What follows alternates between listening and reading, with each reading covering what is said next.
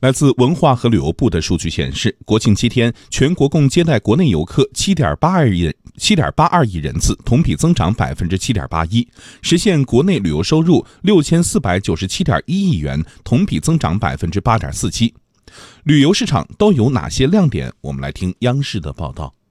今年国庆假期，旅游市场总体安全平稳。红色旅游成为市场主旋律，中共一大会址南湖红船、西柏坡、香山革命纪念地等红色旅游景区出现客流高峰，自驾游、家庭游、夜间游、赏秋游成为今年国庆假日旅游市场亮点。安徽全省三十八个国有重点景区降低了门票价格，部分景区门票价格下调幅度超过百分之十。山西、福建、黑龙江等地的部分景区在这个假期纷纷推出先行赔付、快速理赔等措施。让游客的满意度有了明显提升。夜间旅游方兴未艾，重庆解放碑、天津之眼以及新近投入运营的大兴机场成为旅程中的时尚观光地。各地多家博物馆延长展览的展期和开放时间，让游客体验不一样的博物馆奇妙夜。另外，目前全国已建成旅游咨询服务中心一万一千三百九十四个，新建改扩建旅游厕所超过十万座，有效缓解了旅游高峰期游客如厕难的问题。